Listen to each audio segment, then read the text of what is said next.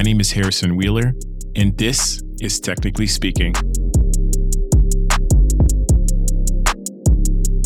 This show is produced in collaboration with Studio Pod Media. For information on our episodes, articles, and professional community, head to technicallyspeakinghw.com today.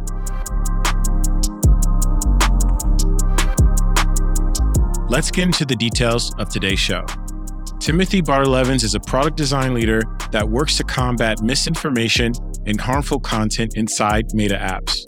In this episode, Timothy has some interesting advice and views around what he calls chaotic good leadership, transparency, and accountability. Join us while we discover more about how integrity manifests itself organizationally and within product at Meta.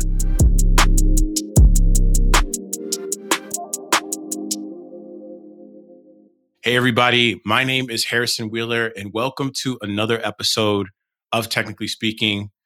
On the other side, I have Timothy Bardlavens, who is a senior manager and who's been in the design game for quite some time. Welcome to the show. Thank you. Thank you. How you been? How's everything going? Did you make any New Year's resolutions? Are you a New Year's resolutions sort of person?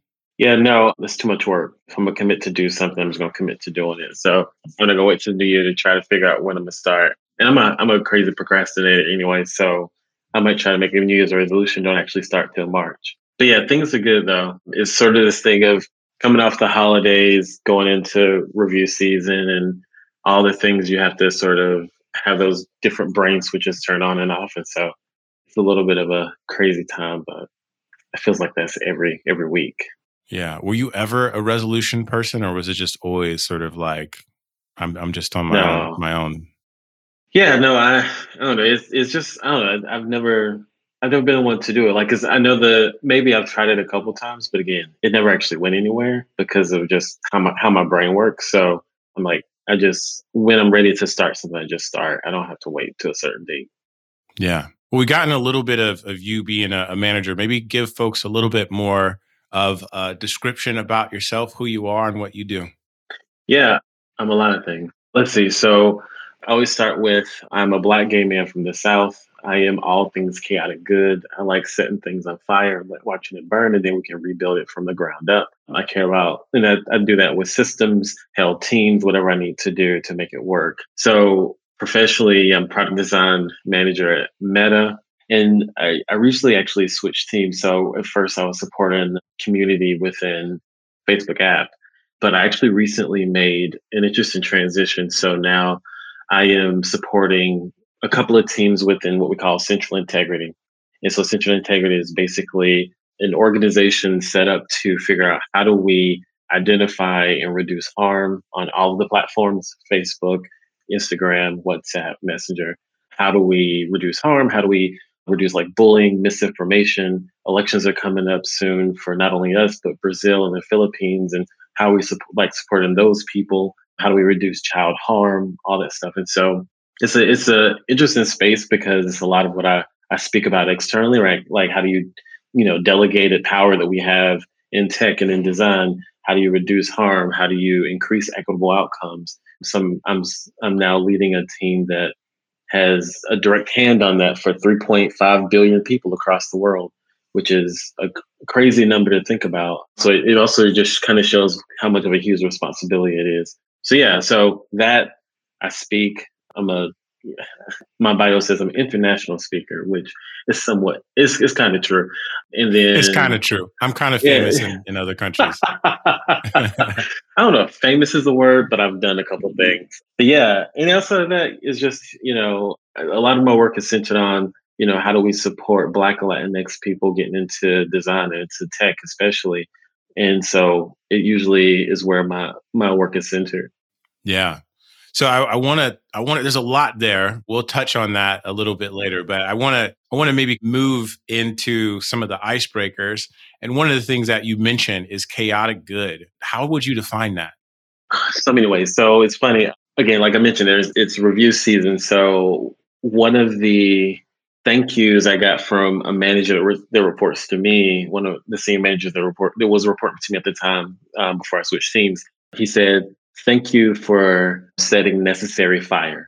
And I think for me, that was like actually like I literally took that and I made it a head a header in my own self review of like necessary fires. And I listed out the things that I did and the impact of it.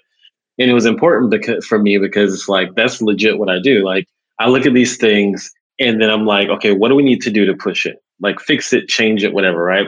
And it's it's funny because I was just last week I was in um I was in South Carolina. I went back to my undergrad because they asked me to speak for this reception on this gallery reception, and I, I, was reminiscent on someone who told me when I was in undergrad, which it sucked even more because it was actually a black man who said this to me.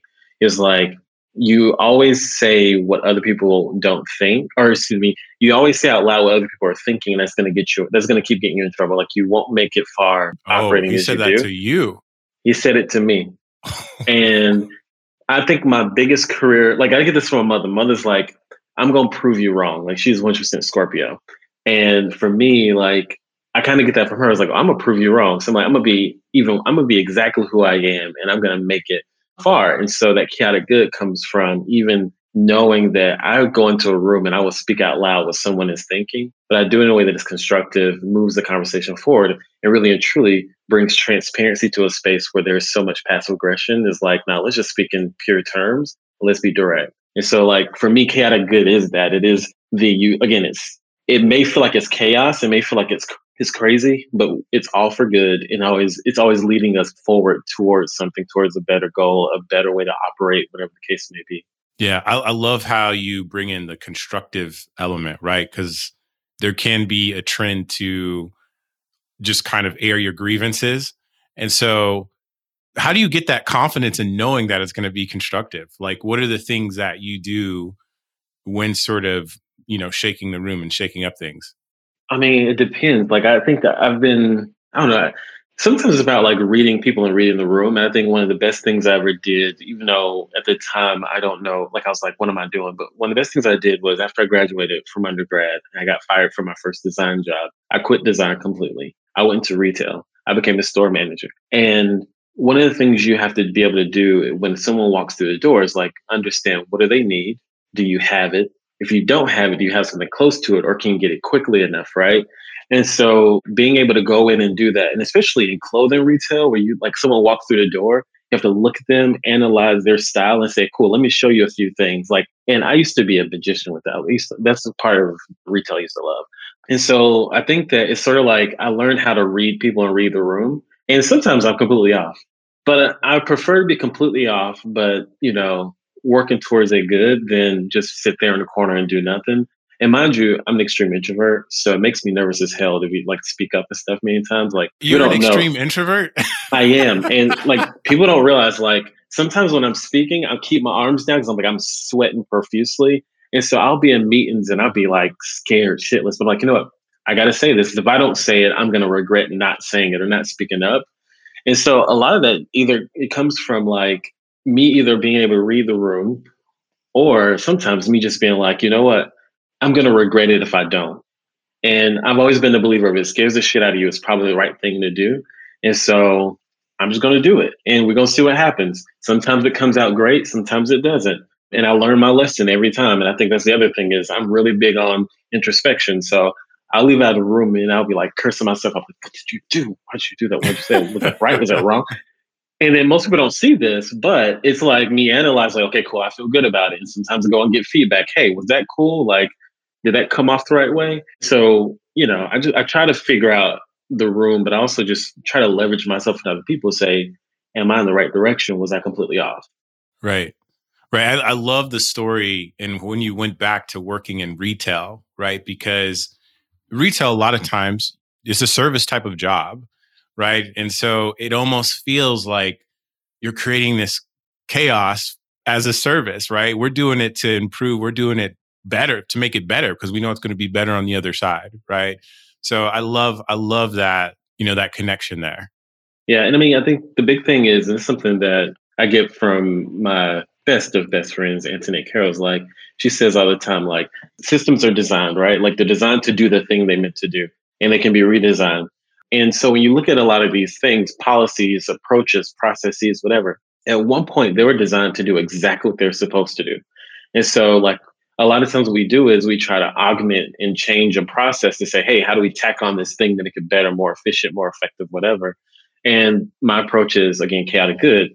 Do we even need this process? Can we just set the thing on fire and do something else? Like I'm I'm really big on like if we don't need it, let's get rid of it and do something better. Like why are we holding on to things for what legacy? We learned from it. Let's pull those learnings, do the next thing.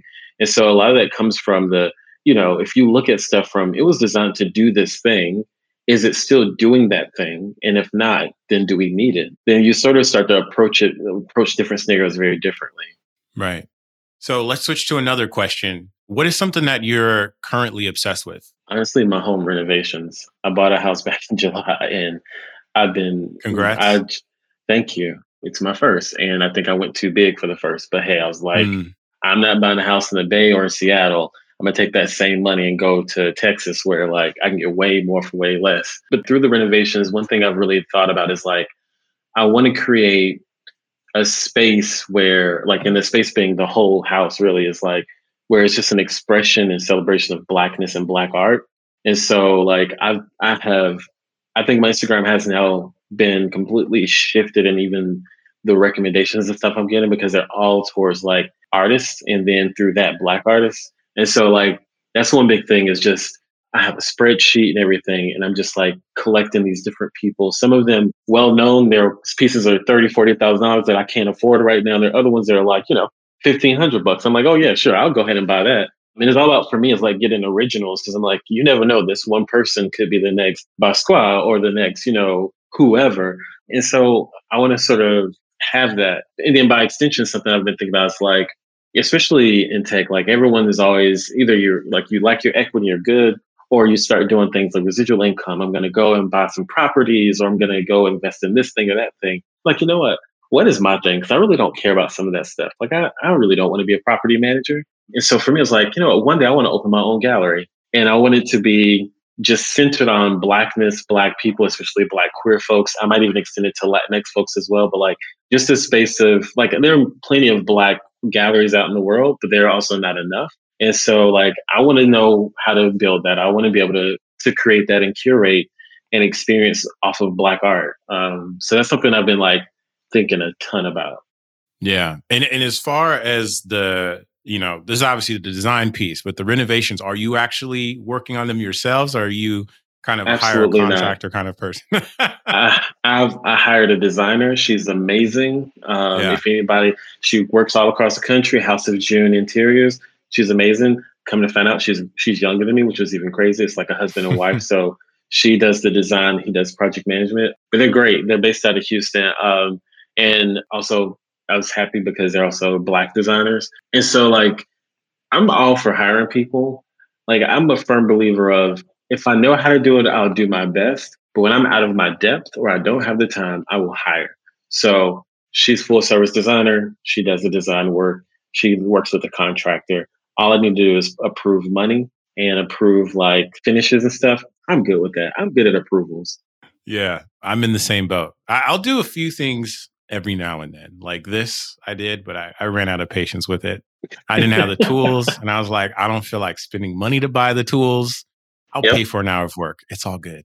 Yeah. So they're doing my second floor right now. So I have my place, it's three floors. So my second floor is like my kitchen, living room, and office. So that's getting done right now. My first floor is going to be like gym and entertainment center and little lounge thing, whatever. And so I'm like, okay, cool. Once the second floor is done, I actually have my office again. Then what I'm gonna do is I'm gonna go down to the first floor and I'll do the demo work because all I need is like some razor blades and you know sledgehammers and stuff. And I watched enough HGTV know to turn off the water before I hit anything and stuff like that. So I'm happy to do the demo. I'll save a couple of thousand dollars doing that. But when it comes yeah. to putting things back in, I'll let the professional take care of that part. awesome. Here's one moonshot. So you talked about, you know, your obsession with art, opening a gallery. You you moved to Texas. You've got your own place. Like, what's Tim's sort of wh- where do you ultimately want to be? Do you want to stay in design? Like, what does that look like? Honestly, on some level, I don't know, but I'm allowing myself to see. I assess myself in my career on like a six month rolling basis, right? Am I happy? Am I growing? Am I moving the right direction? So on and so forth. Part of me, especially as I'm stretching up higher and you know, working on that big D promo that a lot of oh, CMA should always be staring at like, er, is it going to happen or not? As I stare at that, like the other thing I, I really becoming, like I realize more and more is like, I really enjoy, well, most people, like you'll notice, as you get higher in design, you're less of actual design work and more of like organizing organizations, strategy, so on and so forth, right? And so you start to blend more into that PM role or that business side of things. And so I've seen some design leaders do this where they pivot from being design leader to product leader. And I always, I hate writing though. That's the only, like, no, that's not true. I enjoy writing. I just hate writing documents that are based on work. So I don't know how that, how that works out. But a big thing is like, do I want to be a product leader?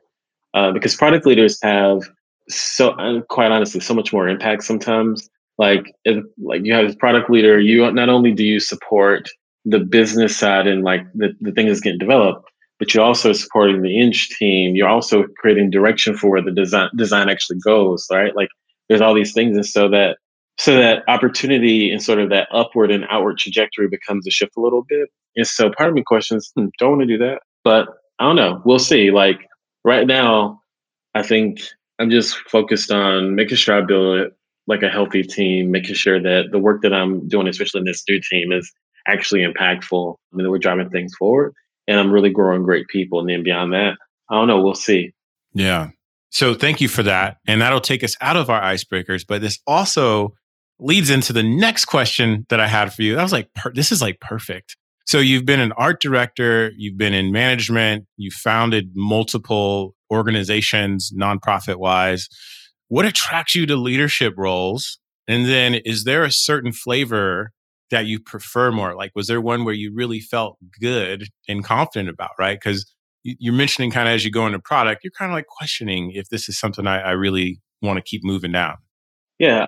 I think first, why leadership? It's funny because I've been a manager more times in my career or longer in my career than I have been an IC or individual contributor. And that's both in design as well as just generally almost any job. Like I've been in management roles far longer. And I I think the thing that I enjoy about it most about people leadership is it's almost like it's like I'm, I'm not a parent, but I would assume it's like almost like being a parent. You watch people grow. Sometimes you're frustrated as hell, but when you see those wins, boy, you get that glow inside. He's like, I'm like, damn, that was great. And especially when you see that, like, you be like, yeah, like legit. Like it's like you see those light bulbs go off on people's head, yeah. or like you're sitting in a room and if someone that you've supported for a while says like, you know, hey, why don't we do this? Or they like they make this comment, you're like, damn, you would have never asked that a month ago or two months ago or six months ago. It's like so it's those moments. Like it's funny. Someone just, literally just earlier today, I woke up to a tweet where someone was like, someone who used to report to me, he posted about how like he was questioning being on like his role on our, on my team, and then he said that I gave him sage wisdom around like you can't really attach your growth to a, your growth to someone else like the others looking at other senior designers. You have to like double down on what are you really good at and like lean forward with that. And actually, and I remember that conversation because he had these really specific skills, like skills that I was like, this is like, you're going to be perfect for the team for this set of skills. And then he joined, but he, he saw these other very strong designers around him. He's like, well, how do I be like them? And I was like, no, I didn't hire you to be like them. I hired you to be like you. And you can learn from them, but you're not going to become them. And so um, it was really like, um, like there's moments like that that really, that I really enjoy.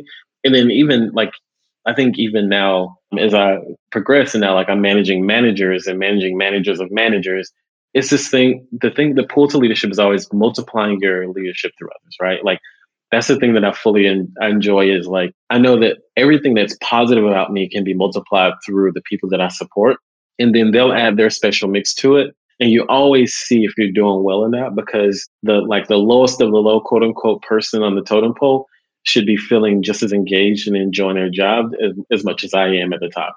And many times you'll see leaders who are super happy in a team that's miserable. And so that's the thing that kind of energizes me. I love being in that space. Like I tell people all the time, like being a designer, the hard skills are easy. Like you can learn a program in a couple of weeks, really. The hard part is the interpersonal piece. The thing I love about design leadership is you're not des- you're no longer designing product, you're designing roadmaps, you're designing organizations, like you're design, like you're looking at people's skill sets and saying, how do I create the best possible org based off of this spread of skill sets, levels, whatever the case may be. And I and I think those things sort of energize me.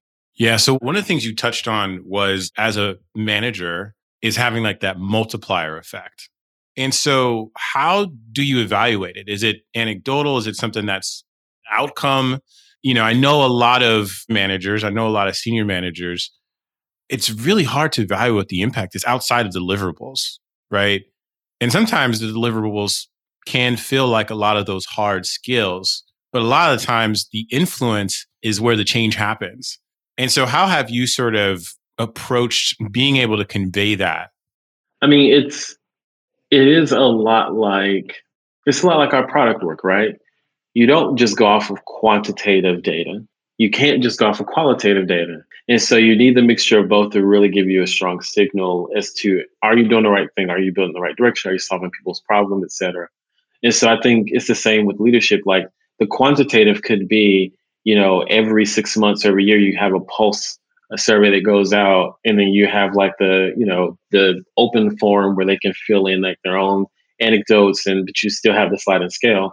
And then you do have also like qualitative, which is the the feedback you get on the side or like the thank yous or like the growth you see. Because for me, like being a good leader isn't just that my team likes me, but are they actually growing? Did I promote someone or a set of people? If I didn't, are they, do they have a strong trajectory? Do we understand what all their trajectories are? Can we actually point to them? Like, so I think, I think that's where it's a mix of like people will always tell you that thank you. But if you've created a scenario in which they are growing in the way that they want to, and that last part is really important, right? Because if someone's growing, that's one thing. Because I think something I learned early on as a manager is like I'm hyper ambitious, so I always want to like promote me, move me up, right?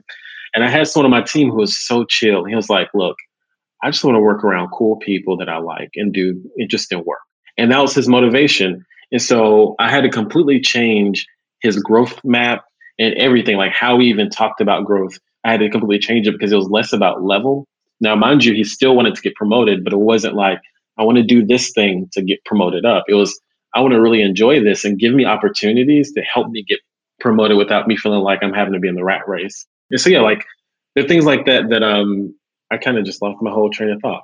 But shit, it's all gone now. yeah. So, I mean, just to kind of recap, you were talking about how you've also had directs that don't feel the need to be in the rat race and how you've had to shift how you manage that person. Yeah, there you go. Thank you.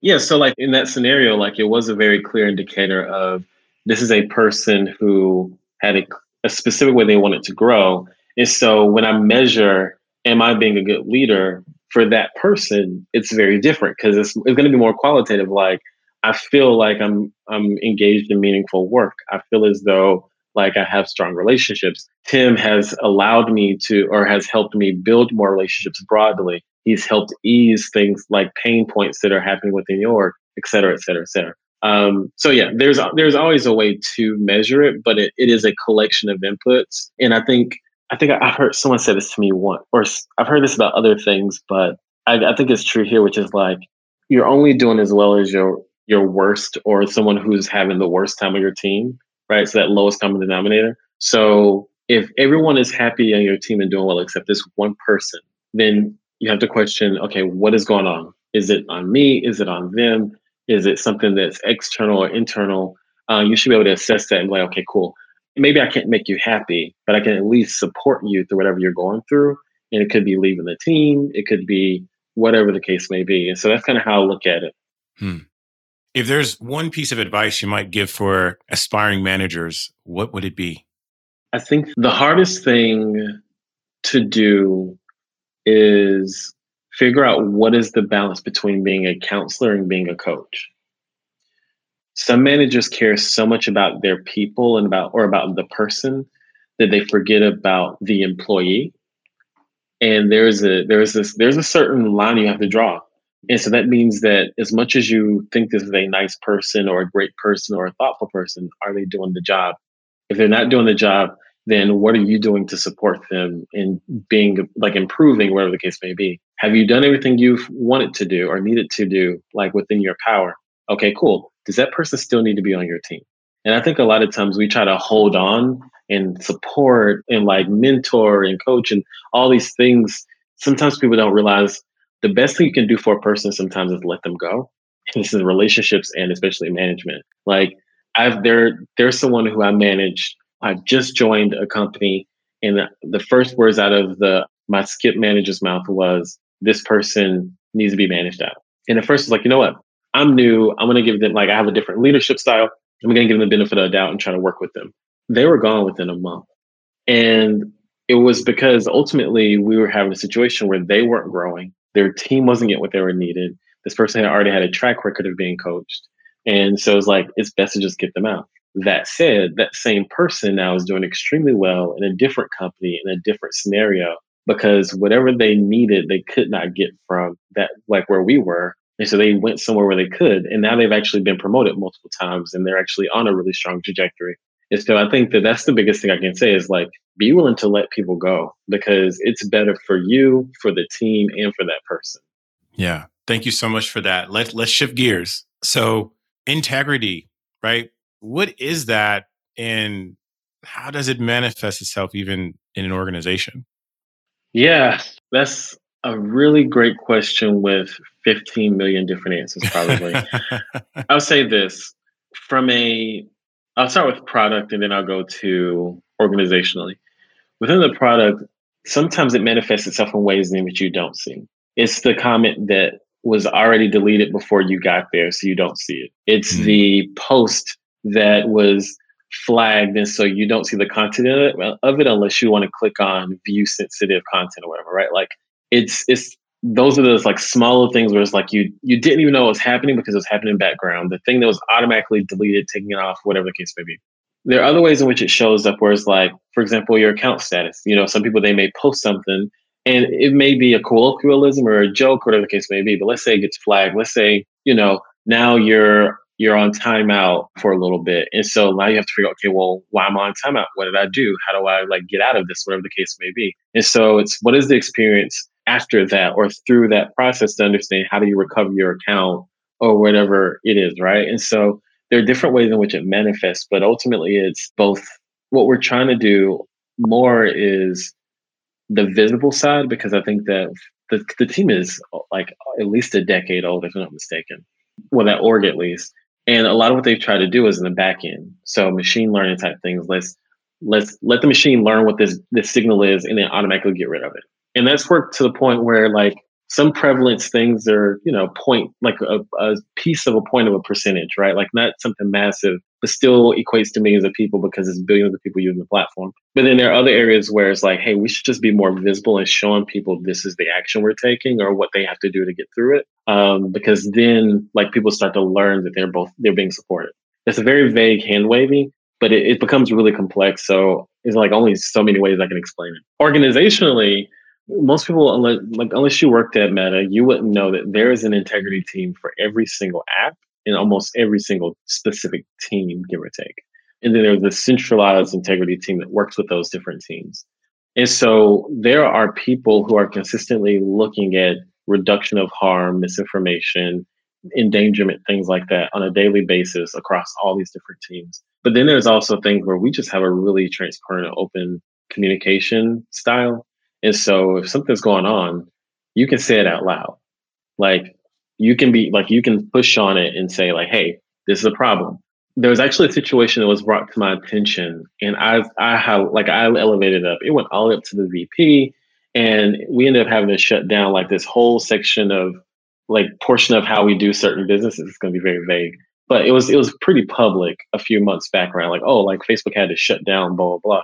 And a good part of it was because the machine had looked at this person and said, "Oh, this person is blank," or like, "Hey, this is problematic. We need to fix this." And the like the reaction was almost immediately. As soon as I posted in this one place, all of a sudden I have these two VPs pinging, pinging me. There's someone else. There's an email thread, and then within a couple of days, like there's a statement publicly, but there's also the internal stuff. Like, and so it happens really quickly. And I, I don't think people really know. People will never know that unless they actually work at the company. But I would say that ultimately, long story short, how it operates is off of transparency and like openness is like, hey, there's something going on, there's a problem. speak up about it, bring it to somebody's attention. There is no like, oh, ignore this. It's not a big deal. It's like, no, if this is problematic, there's always somebody there who's going to be listening who's like, okay, cool. How do we go and fix this? How do we go and push on this? And that's something actually I really appreciate that I wasn't expecting when I joined the company. Yeah. What's up, everybody? It's Harrison again. I'm sure if you haven't heard by now, I just released the Technically Speaking Product Design Glossary. It's 118 need to know terms centered around the ins and out of user experience design. The best part about it is that it's a free download. Head on over to technicallyspeakinghw.com or our Instagram for more information. So I've got a few thoughts on that because we're going to transition again. So I think case study after case study, you will read that in a lot of organizations, when people don't feel empowered to speak up, it can lead to sometimes very disastrous outcomes.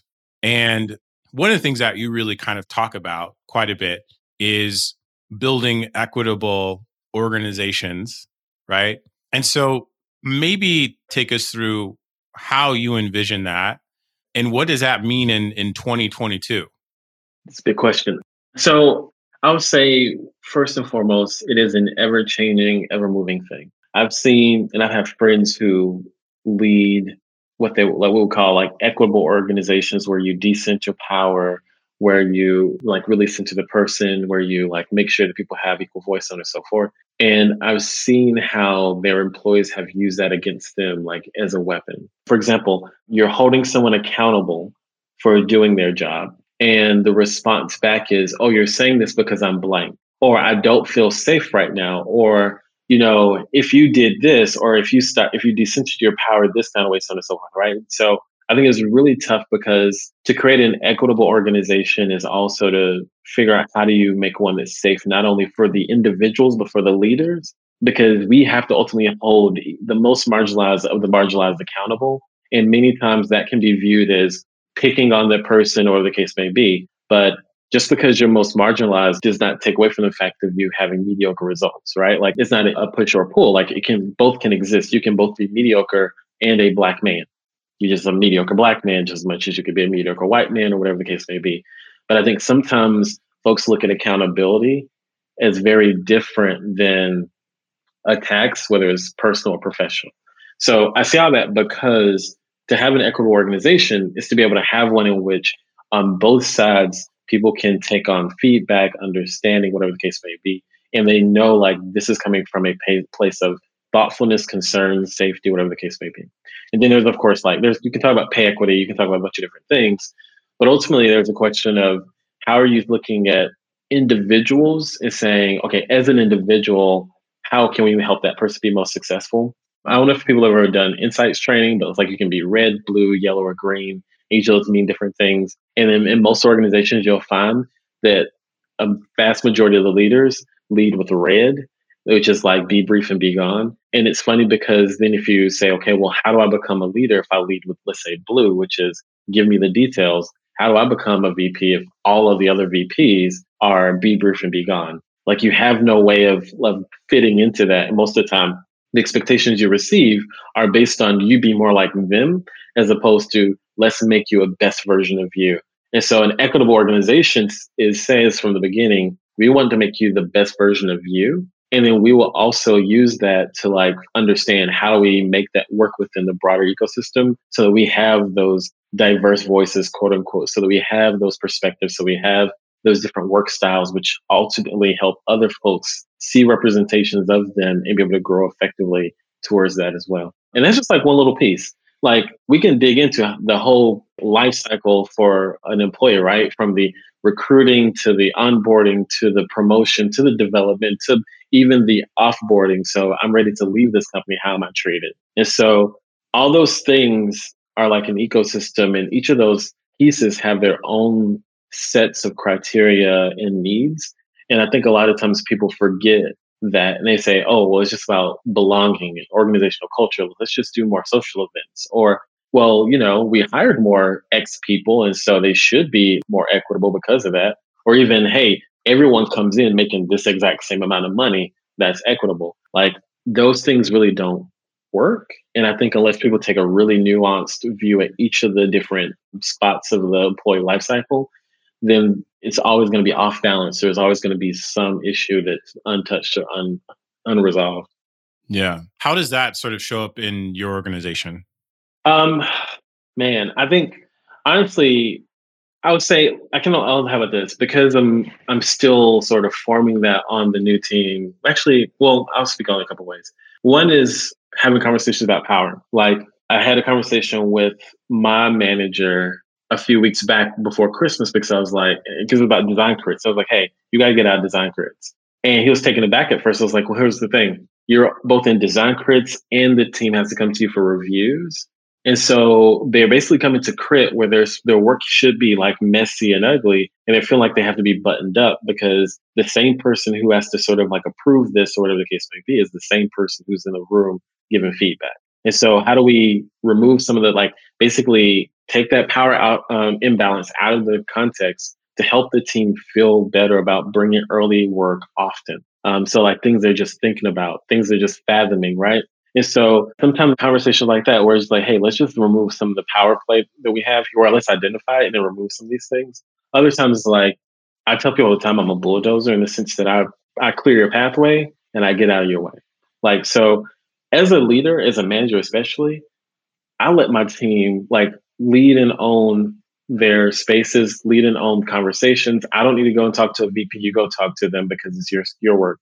And I'm like, look, at the end of the day, I'm still gonna get, I'm gonna look good on it. I don't need to be a micromanager. I don't need to be in every meeting because ultimately, as long as you're doing great work and I'm coaching on doing great work, then I'm gonna get the benefit of it. So I'm not gonna lean in and do all this extra stuff unless it's like that lowest common denominator you spoke of, right? Right, exactly. And so when I think about my team, like I'm constantly removing myself out of the way where I need to, but I'm also, again, chaotic good, setting shit on fire when I need to. Like, and so I really lean on the team to let me know what is the team that you need from me today? And then how can I show up like that? And for them, that's very different ways. But ultimately, hopefully, the equitable outcome is everyone feels good about their growth, about their work, about their trajectory, about their work life balance, whatever that means for them, like all those things. And so that they feel like they can move forward in a way that's meaningful for themselves. Amazing. Well, thank you so much for that. One thing that you shared with the world is that you were able to hire an all black team. Yes, I did. What was that like? And how was this something that you sort of told your leadership team that was the goal? Maybe kind of take us through that. You know, I will say it was short lived, not because they don't exist, but because I shifted teams right after my, like the last person said, yes, I'll join. I shifted teams. So, but they still, they're still there. So it was a couple things. One is I made a few commitments to myself. One was around like, how to say this lightly? Actually, no, I'm just saying there's so many teams that are all white, or especially in tech, there are folks of all Asian descent, and no one blinks an eye at that. No, like unless you're of the marginalized, like, hey, because I know there have been like all hands where people are like, hey, how do you feel about the fact that these are all white men on, who are on this leadership team and things like that? And so, like, you know what? I'm to do it, and I'm to focus. I'm to prioritize Black folks. And I'm going to do it in a way that works with the system because there's folks who can say, oh, well, does that mean you ignored other candidates? Nope, I surely didn't. I interviewed a whole bunch of different types of candidates. But what I did was I proactively sourced Black candidates as well.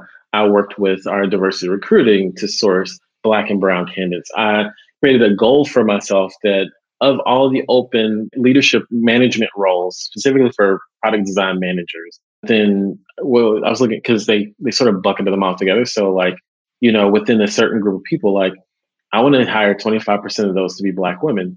And so at the time when I set that goal, we had I think 12 or so um, open product design manager roles open. And so we went and looked for as many as we could. We and we are, were able to land, you know, that 25%, which is great. I worked closely with Joy Roberts, who's an amazing design leader here, and I worked with her as, as Zillow as well. When she joined, she was the first Black woman the product design manager ever hired at Meta. Now she is, it's still small number. She's one of six, or no, it's not. I think she's, yeah, I think she's one of six now. And also, the fact that I can count all of them on my hands is both scary, but also shows how much work we did working with folks to like bring this forward. But yeah, we just set goals for it. And so a lot of work I've done is like really say for me it was I do I was doing this with individual contributors for a while, but I was like, you know, I actually want to focus on leadership because it actually is, I think for me, it's easier for us to find more managers and get them in place. And then they have a stronger network and then they can pull other folks in as well. And so for me, it's like, how can I do this from a top down perspective as opposed to always doing bottoms up? Because I ain't one of the scary things about bottoms up is even though if I help a black or brown person join the company, I don't have control of where they go. And so if they have a terrible experience, that's on me, right? Like that's something I messed up. And so I want to make sure that I also have control, quote unquote, on the experience to say, I got to make sure you have the best possibility of really being able to stand up and stand out. And then from there, I can help other folks come in and you have, you create these more safe structures. Awesome. Thank you for taking us through that. I love the thought behind that, right? Because it's also making sure that folks are being retained and can have success. And I love the piece around specifically around kind of, you know, top down. It is that network effect, right? So you're almost increasing the reach long term. But there's still a lot of work to do if you can only, you so know, count on two hands. And you're at one of the biggest organizations in tech. So, you know, let's make sure that we keep that in context as well. So, look, we're going to kind of start to close out the episode. What are some things that you do outside of work that plays a big influence in your life? I mean, honestly, I tell people I'm one of those people where my job is my hobby. I don't like the whole thought of, I don't like the thought of like going and doing a thing just to make money to do the thing I really want to do. Like, nah, work, like, so like design the work I do around Black and Latinx communities, like all this stuff permeates through everything I do. And so, like I said, like founding companies, mentorship, the work I do internally, speaking, like all that is centered around those same topics. And that's what energizes me. That's what I enjoy. And so if I'm not doing any of those things, I am lazy. I'm sitting on my couch, I'm watching TV or playing video games. I just got a puppy, so I'm like dealing with him plus my other dog and like making sure they don't kill them each other. And that's like that's my life. So either I'm like very public or again the introvert comes in and I'm just like in my own little hovel and don't mess with me. Yeah, the true the true embodiment of your mission, right? I'm going to read it here, have it written down. The provision of access is the first step in diversifying the homogenous system that is designed leading to equitable outcomes. And so that's sort of a lot of like what you kind of discussed and talked about. I know we didn't get into the nonprofit, but I know folks can can check that out on your website. And then I think one more question. So you've you've talked about being an introvert, but if anybody who's listening follows, you know, Timothy on LinkedIn or Twitter, you're very outspoken. Like I, I, I wish I, I wish I had half the wit to be able to, to no, a, a tenth of it at least. What kind of advice would you give to somebody that's looking to to find their voice? Again, like it goes back to if it scares the shit out of you, it's probably the right thing to do and everybody's everybody's voice is different. Like if I think about between me and Internet, right? Internet is very much more being recorded. She like she'll create a video, has amazing talks, things like that. Whereas more and more, like I'm naturally a writer. Like that's where like even before design, I wanted to be a writer. And so a lot of the work that I've been doing now is like leaning more into that skill because I, I find more joy in it. And so LinkedIn and, and Twitter and stuff like I'm just writing. Like I'm I'm writing my thoughts out and it gives me space and time to do it. The articles I've written, it's the same thing. So like I've actually gotten to the point now, even when I do talks, I no I no longer do presentations for talks. I'll write it and then I'll sort of like read it from memory or I'll just like I'll just kind of wing it just because that's just where I'm most comfortable is if I've written it, then it's locked into my brain, then I can express it. So like the advice is like figure out what works for you. So it might be that, you know, writing is the way to sort of share your voice or speaking out or recorded videos or podcasts or songs or whatever the case may be, like art. So I think that a lot of times people look at folks like me and say, oh, finding my voice means I have to be in front of people talking or doing like things like this, you know, podcasts and such, as opposed to your voice is whatever you choose it to be. And then it's up to you to figure out a way to articulate it and feel comfortable about it. And also, a lot of people, they stop themselves. They're like, oh, well, what if people don't like it? Or, you know, what if people say certain things? So what? The worst thing a person can say is, I hate this, right? And if that's the worst thing they can say is, I hate this, or I don't like it, or this is not cool, whatever, like, it's like, no. The worst thing usually people can say is no. So then what's the harm?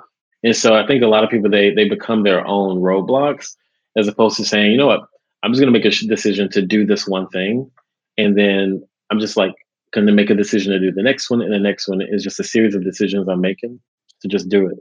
Yeah. So on the writing, the tweets, the presentations, how might people find out more about you? How might they be able to connect with you? I mean, it, it's funny, but it's also true. I am very easily Googleable. Like just from my last name alone, it's so easy to Google me. So like I'm, it's easy to connect with me. He's, fa- by, he's like, famous my- in the world and on Google. I hate you. no, it's just because you know, like I like my Instagram, my Twitter, my LinkedIn, you know, my website directly through email. All of those things are super easy to find. Like my email is my first name Timothy at my last name bardlavens.com. Twitter and Instagram are both I think underscore I design. They've been that for, since I was in high school or something. I don't know. I don't know how long it's been. But yeah, I think I mean those are the easiest ways. And yeah, I'm around. I'm here. I'm not a terrible person usually. He just said Google him, basically, y'all. And I put him through all of that torture only to tell you all, tell all the listeners that all of his links will be available in the show notes. oh, man. Yeah. Are there any big sort of like events kind of coming up that you're thinking about doing this year that we should look out for? Honestly, I, not that I can think of. It is mainly because I haven't even been looking. I've gotten to, okay. This is gonna sound even worse, but I've gotten to a point now. Like if people reach out to me, then you know, sure. Um, but I, I haven't really been proactively looking for past couple of years. Don't look. It's just, it's yeah.